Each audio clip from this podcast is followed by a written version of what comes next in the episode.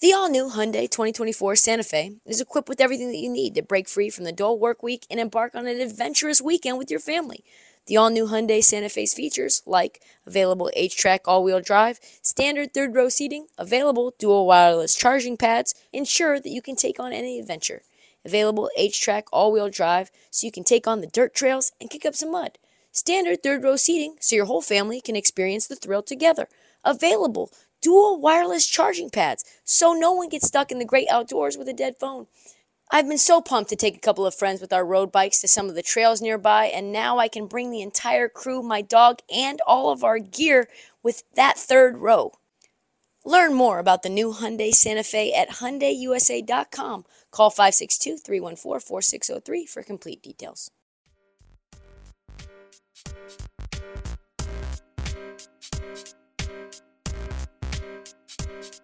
Some news from around the league, right? Uh, let's start in Brooklyn. It's kind of a nice story.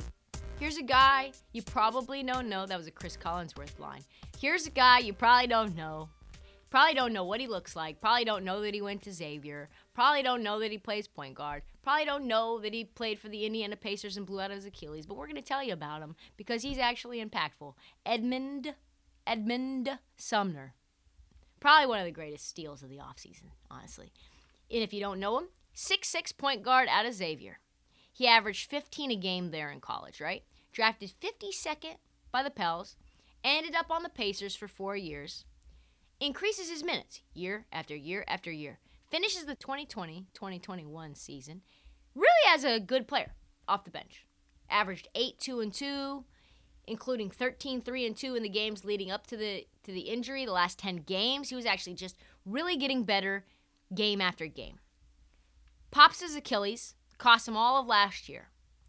And then he gets traded by the Pacers because he was becoming pretty important to the very, like, sticky offense. But, you know, these things happen. They have Tyrese Halliburton. They're going to go get another guard. They've got Chris Duarte, so that's fine. So he gets traded in the T J. Warren trade and then waived immediately. Waived. But the Nets decide to take a flyer on him, bring him back to the team, re-signed. So they're like, all right, what is he doing? Now with Kyrie Irving out from suspension, he has just been absolutely a glue guy for this team. eleven, three and two, with forty percent, shooting forty percent from three. And very, really overlooked. Like, you can watch him shoot five threes in a night. Just some nights he's like three for four, some nights two for four, some nights, you know, oh for two. But man, they need a guy who can take care of the ball. And one of the reasons really that the Nets are playing well defensively, and I've said this before, they're holding opponents outside of that Lakers team that put up one sixteen on them, but they're holding opponents under one hundred points per game. And Edmund Sumner, big reason why. This is what he said in a recent interview. The schemes are still the same. We're doing the same stuff. I just feel like we're really now covering for one another. If I get beat off the bounce, I know somebody's right there to pick me up. I'll bounce off and roll to the other guy. So I feel like we're just really coming together. We're in a lot more games, and if we're willing to sacrifice, we're really trusting guys more. I know he didn't mean anything by that comment, but, like, that was a shot, right? At Kyrie? That was a sh- that was a shot at Kyrie? That was a shot at Ben Simmons? I don't know. Because, like, all of a sudden, they're playing world-class defense when Kyrie's not in the lineup and he's coming back maybe sometime soon, maybe tomorrow. I don't know. Other people are noticing, though. Kevin Durant is one of them. This is what he said about Sumner. It's a tough injury to come back from. You don't know how you'll feel. You don't know how your body will respond. And he's going out there trying some stuff. That's the best way for you to get over an injury is just try to test yourself and push yourself to the limit. He's getting into the paint. He's making threes, and he's just playing fast. And, man, he has been fun. He's so big. six six, six eight wingspan. He's almost as big as Jeremy Grant, and Jeremy Grant plays four. Edmund Sumner plays point guard. Edmund Sumner is everywhere. I love this for him. I love this for the Nets. And with T J. Warren slated to come back soon, you know, they're kind of like P B and J. They have a connection from when they played for with uh, the Pacers. And the Nets just taking chances might actually help sal- salvage this season. But good for Edmund Sumner. Will Kyrie Beck come back? I don't know. But Edmund Sumner making the most out of his opportunities, and you got to feel good about that. I mentioned earlier that Joel Embiid balled out against the Utah Jazz. And I did mention that it took everything from him. in order for them to win this game. But I wanted to look at the game a little closer because I, I feel like there were two lessons from the game that we can take away from it. One, Embiid is, is on another planet. He's one of the most unique players I think we've seen in a long, long time. Embiid in this game that I did not go to because I wanted to watch the Memphis Grizzlies play the Wizards. Uh, Embiid had an all-timer, like literally. fifty-nine points. That's sick all, all alone. This man put up almost sixty points.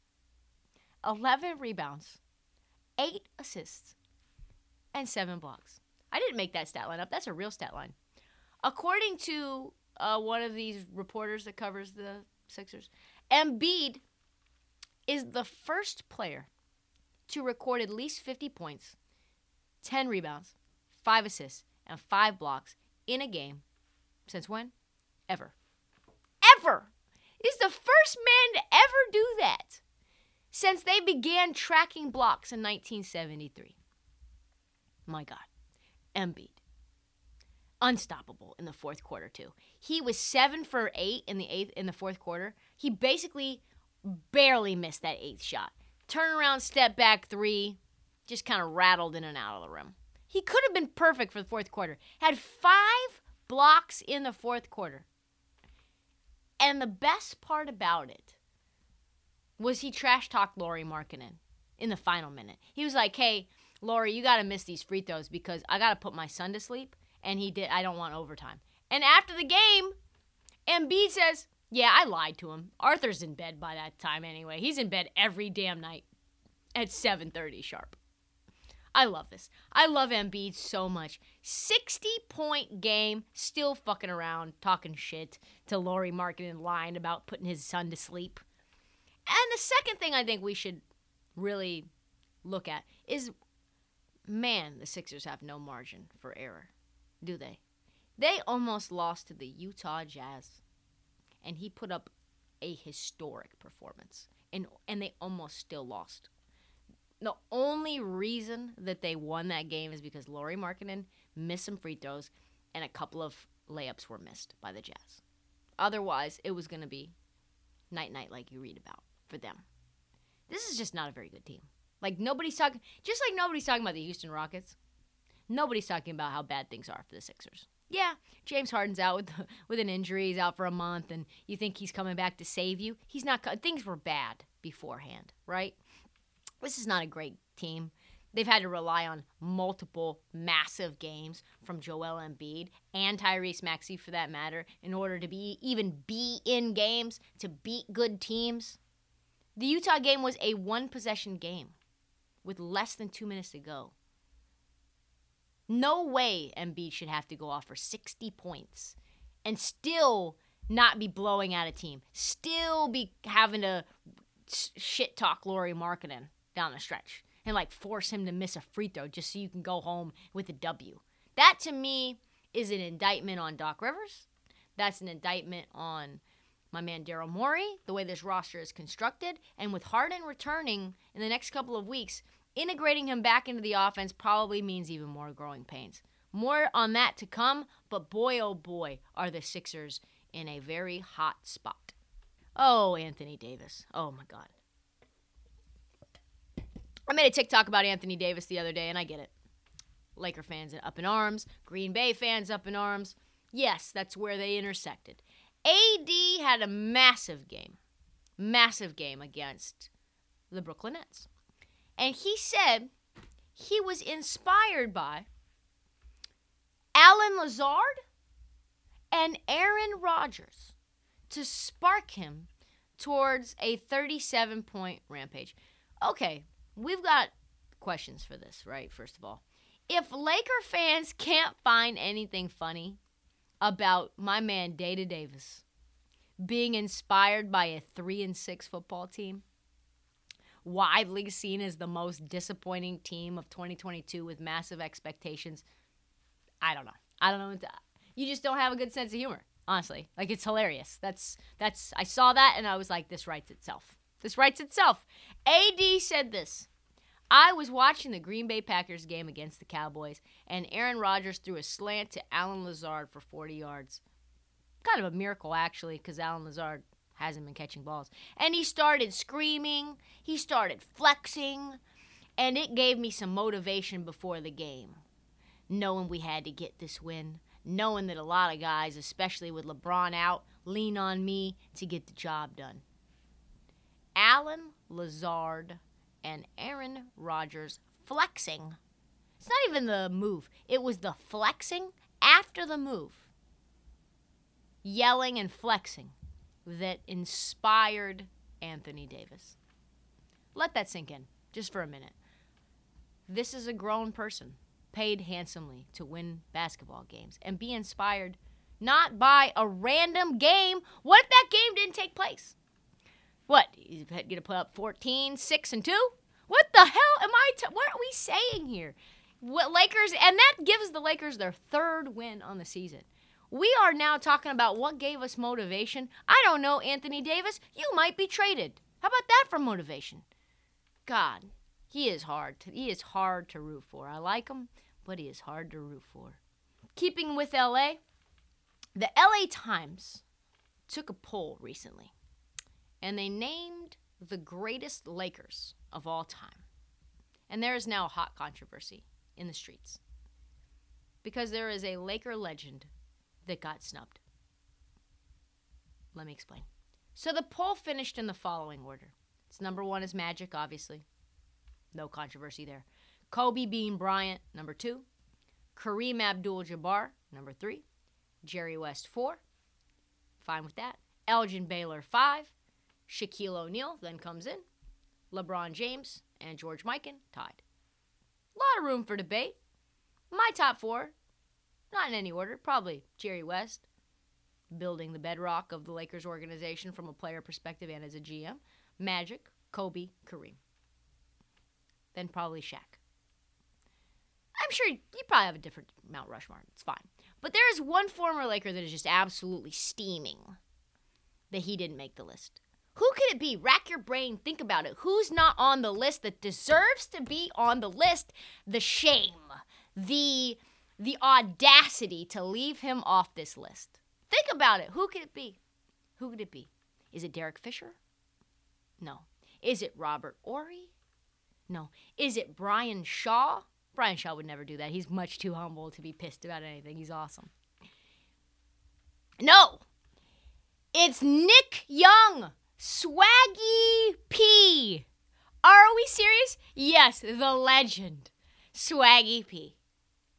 Yes, the top seventy-five list made the rounds, and Nick Young is pissed off that he's not on that list. He was, he's been out of the league for four years, and he's pissed. He wants you to know that was a disrespectful list towards him. He said, the hate is real. Why y'all hate me, but love me. Nick Young. Nick, Nick, Nick Young. I love him. He's salty about this. Remember D'Angelo Russell and the Snapchat incident? Nick, you could say Nick Young and, and D'Angelo Russell broke the Lakers. They've never been the same since. They won that little bubble title, and they've never been the same. Nick Young was never a Laker great. He won a title with the Warriors. He ranks outside of the top one hundred in total win shares while with the Lakers. He's not even in the universe, not even in the atmosphere. He shot forty percent from the field, period, his entire Laker career. And, of course, they never made the playoffs while he was there, so that's important to note as well. However, Nick Young, don't worry, rest easy. You should rest easy knowing that even though you're not a top seventy-five Laker, you would one hundred percent make a lot of other top seventy-five lists. So here's here's the list. There's a short list of top seventy-fives that Nick Young would definitely make. Let's go through it. Top seventy-five most memeable N B A moments. For the gif of him walking away with his hands up, celebrating a three that did not go in. That one is an all-timer. I use it all the time. I use it once a week. Top seventy-five ridiculous N B A statements for saying he was the greatest three-point shooter in N B A history in two thousand fourteen and saying he'd have scored forty-six thousand points by his twentieth season in the league. He played twelve years, and he scored eight thousand points. Tap seventy-five, probably number one with a bullet. Fastest engagements blown up by having someone secretly record your tales of infidelity when D'Angelo Russell taped him on Snapchat, bragging about all the times that he cheated on Iggy Azalea. Don't even know how he got at Iggy Azalea. Top seventy-five worst takes on college women's college basketball when he called the women's Final Four J V ball because they didn't bring in the big bucks, and then claimed his I G was hacked. Also probably goes on the probably most ridiculous statements as well. Top seventy-five least accountable N B A players when he admitted when he was a rookie as a Wizard, he and Andre Blatch were, quote-unquote, messing around, I think, with one of the cheerleaders or assistants, and then they found out people was blaming us like it was our fault that she got fired. Top seventy-five worst responses to the Ime Udoka controversy when he said things get happen when you get bored. I mean, we could go on and on. Top seventy-five most violent plays in a church league basketball game when he allegedly grew enraged and jumped another player when the ref missed a call, then attacked the player, and it ended up in a lawsuit. Top seventy-five worst reactions when Lil Nas X came out and said he was gay. When he tweeted, "My kids will never play Old Town Road again" on the speaker box. Wow.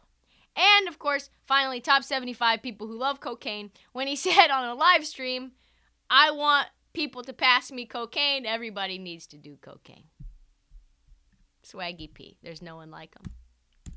Keep doing you. Top seventy-five on my list. Swaggy P, you're one of my top seventy-five Lakers. Just none of them are about your ability to play basketball. That's all the time that we have for the Heat Check. We'll be back Friday with an all-new episode. Check out the feed for past episodes. Uh, we've got some divisions, I think, that we're going to preview tonight. Uh, we've got some interviews coming up, so check forward, check backwards. They're going to drop pretty much every day. Do not forget to download. Please subscribe. Please tell your friends. And follow us. Follow us on This Heat Check and at Trista Crick on TikTok, Twitter, and Instagram, because more posts will happen there. Thank you so much to you all for listening to me clown around about the N B A, and thank you so much to my producer, Nick Berlansky, for doing all this uh, magic behind the scenes and putting up with me on the air. Talk to you soon.